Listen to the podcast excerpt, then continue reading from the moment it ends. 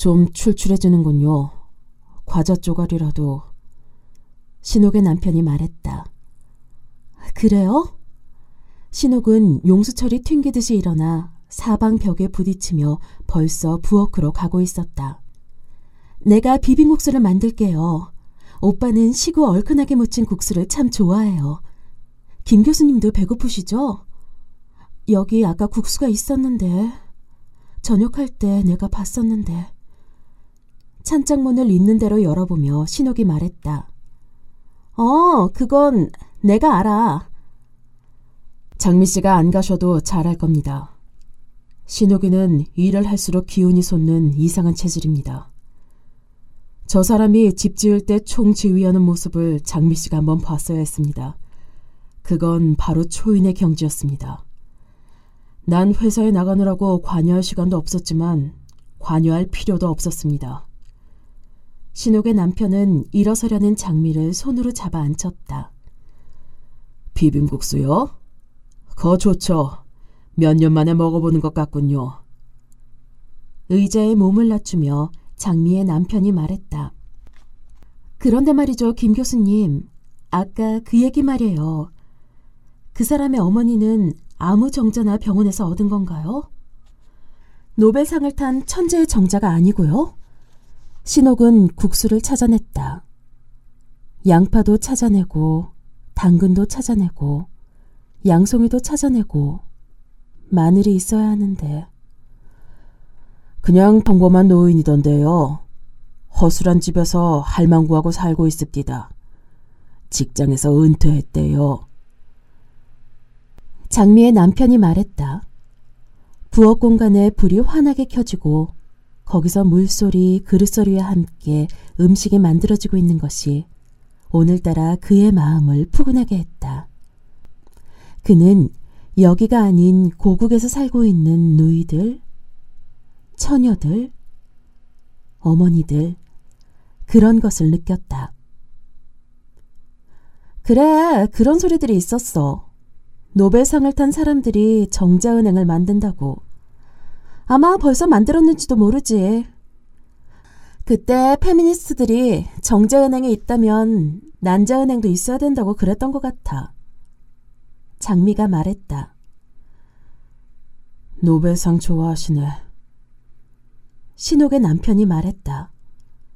그는 일개 정충에 불과할지라도 아내의 입에서 거침없이 흘러나오는 노벨상을 탄 남자, 남자라는 소리에 역겨움을 느꼈다. 아우, 우스워라. 저 말이죠. 여자가 정자은행을 찾는 건 괜찮은데, 남자가, 남자가 말이죠. 내 알을 꼭 우수한 남자에다가 부화시키겠다, 그러는 건, 그러고 돌아다닌다는 건 장미가 말했다. 아마 신욱이는 노벨상 수상자의 정자가 어디 있는지 알기만 한다면 집을 팔아서라도 살 겁니다. 저 사람의 인생 모토가 미래는 자기 손으로 만들어 간다는 것이거든요. 우린 계획대로 집을 지었고 계획대로 신혼여행을 하고 있으니 이제 집으로 돌아가면 아이를 가질 겁니다.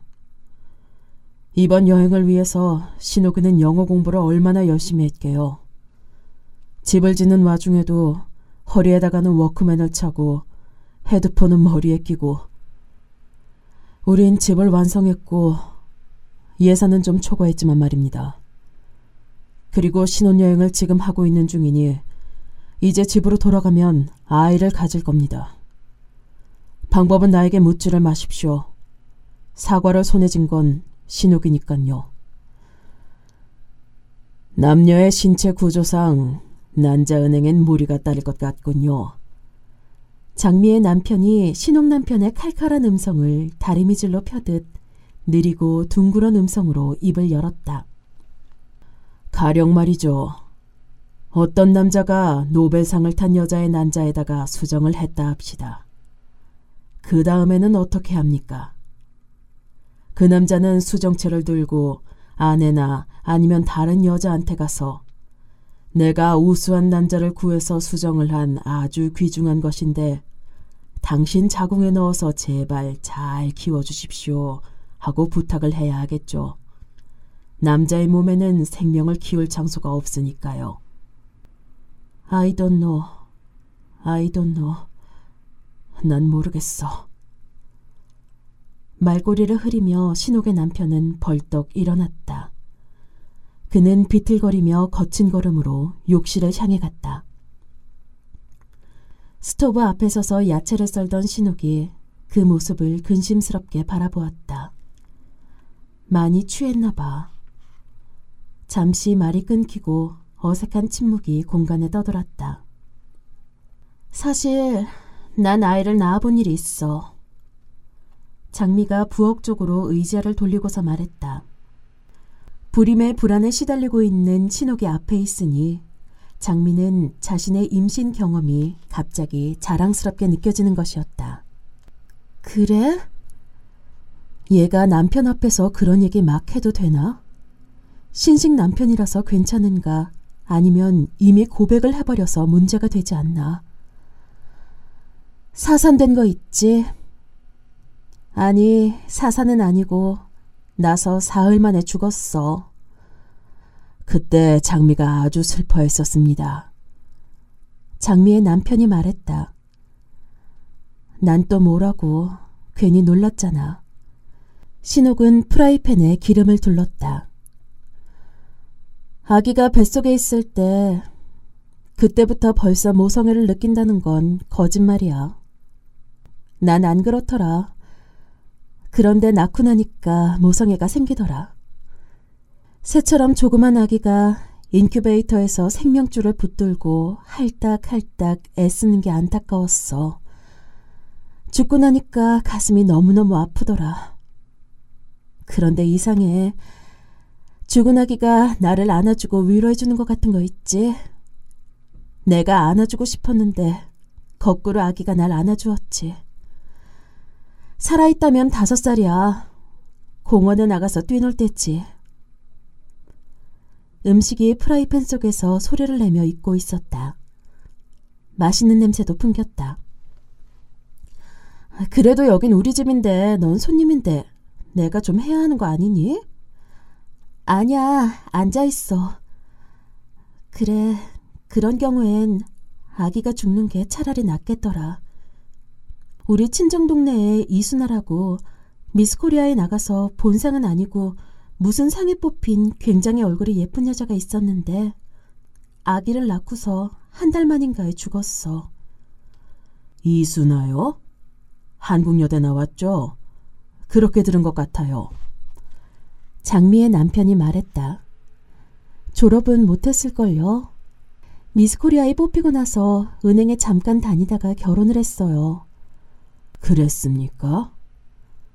네. 아들을 하나 낳고 그 아들이 한 살도 채 못 됐을 때 연년생으로 또 여자애를 낳았어요. 걔를 낳고는 그만 죽은 거예요. 병원 영안실에서 남편이 통곡을 하는데 눈물 없이는 못 볼 광경이었어요. 두 아이를 남편이 혼자 길렀어요. 지금은 커서 모두 중학교에 다니지만 개들이 젖 먹을 때는 신봉사가 따로 없었어요. 이순아 남편은 계모 밑에서 자라났대요. 그 상처를 자신의 아이들에게는 절대로 줄 수 없다며 재혼 권고를 완강히 물리치고 있어요. 마음에 한번 상처가 생기면 그것을 없애기는 어렵다나요. 살림이 엉망이죠, 뭐. 아이들이 예쁘게 생겼습니까?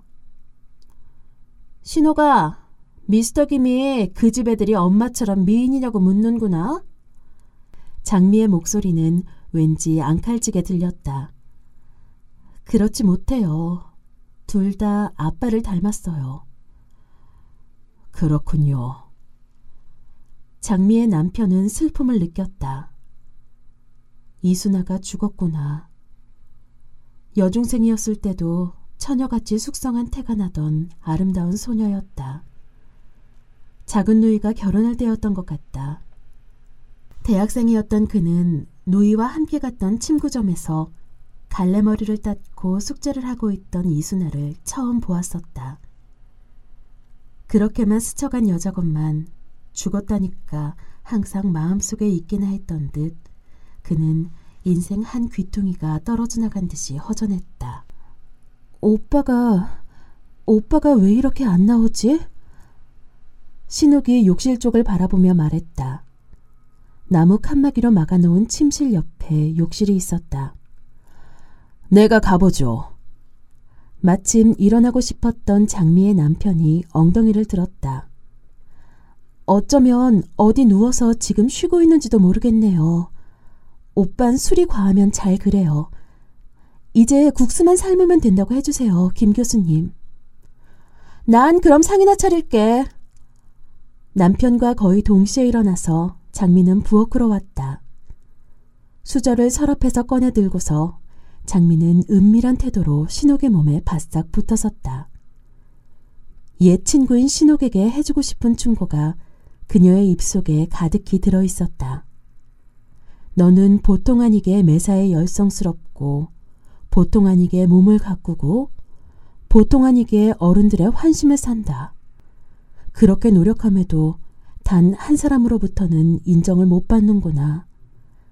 그 사람은 언제나 너의 손이 닿는 곳 너머로 냉큼냉큼 물러나는구나. 미스터리는 침실에서 혼곤히 자고 있군요. 장미의 남편이 침실 공간 어귀에서 큰 소리로 말했다. 그러고는 욕실 안으로 사라졌다. 샤워 커튼이 닫히는 소리가 나고 이어 물소리가 나는 것이 그는 샤워를 하는 것 같았다. 모두 다 나오시면 국수를 삶아야지. 물은 곧 끓을 테니까. 오빠는 국수가 딱 알맞게 삶아져야 좋아해. 우리 예. 앉아서 기다리자. 장미는 식탁에다가 수저와 그릇을 놓고서 의자를 끌어당겨 앉았다. 그녀는 입속에 든 말을 내쏟을 참이었다. 신호가 장미는 식탁 건너편에 앉은 신옥을 다정하게 불렀다. 응? 모래 속에다가 고개를 쳐박고는 제 눈이 안 보이니까 세상도 저를 못 보는 줄만 아는 타조. 너 아니? 나보고 타조 같다고? 미련해도 어떡하니. 국수를 잘 삶는 게 맛의 비결인걸.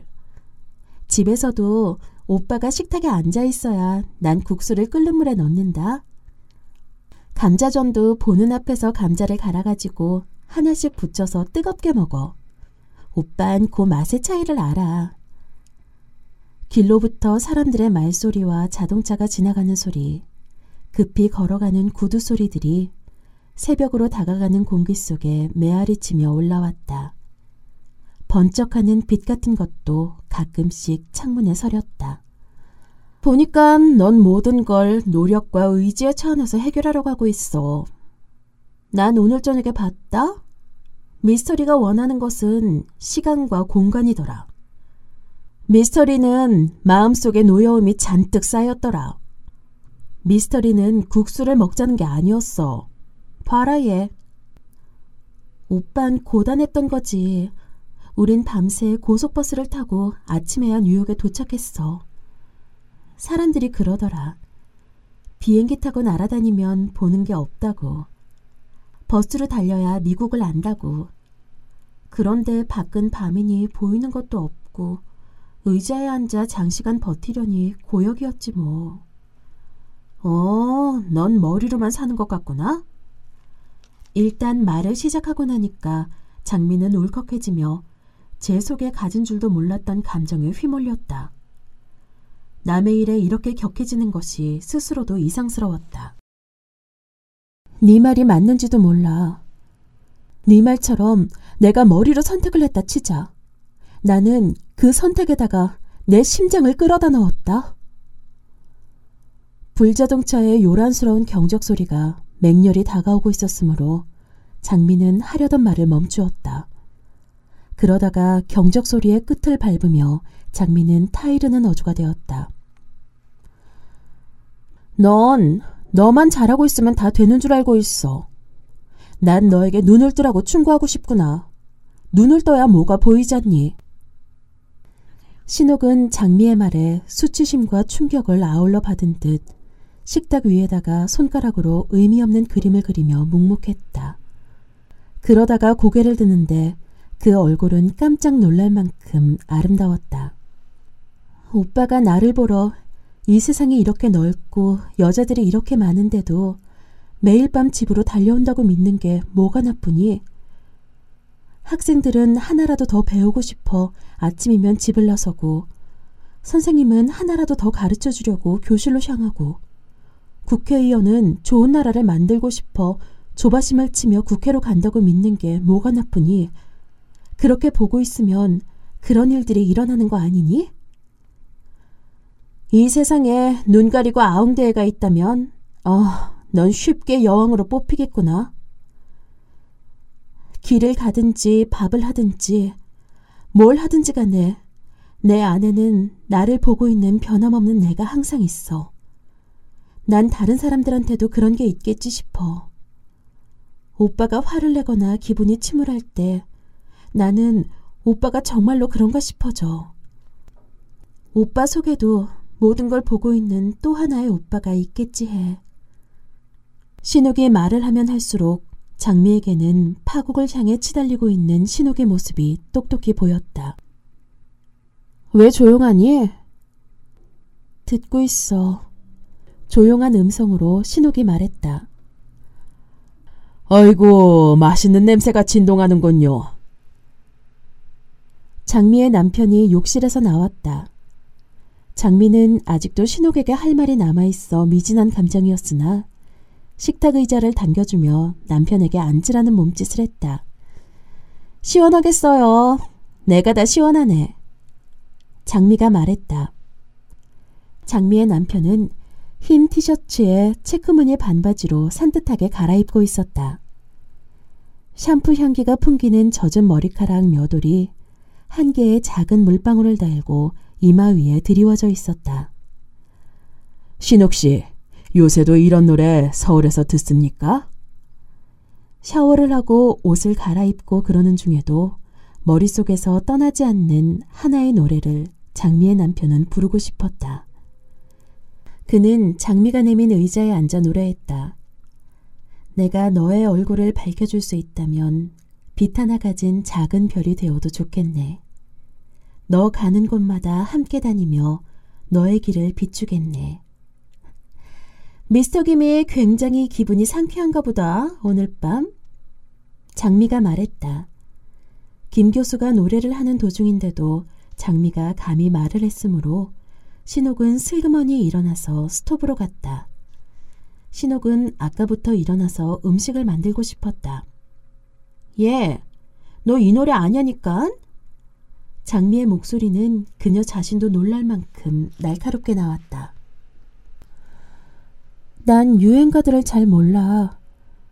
김 교수님은 노래를 잘하신다. 두 개의 냄비를 양손에다 들고서 신옥이 말했다.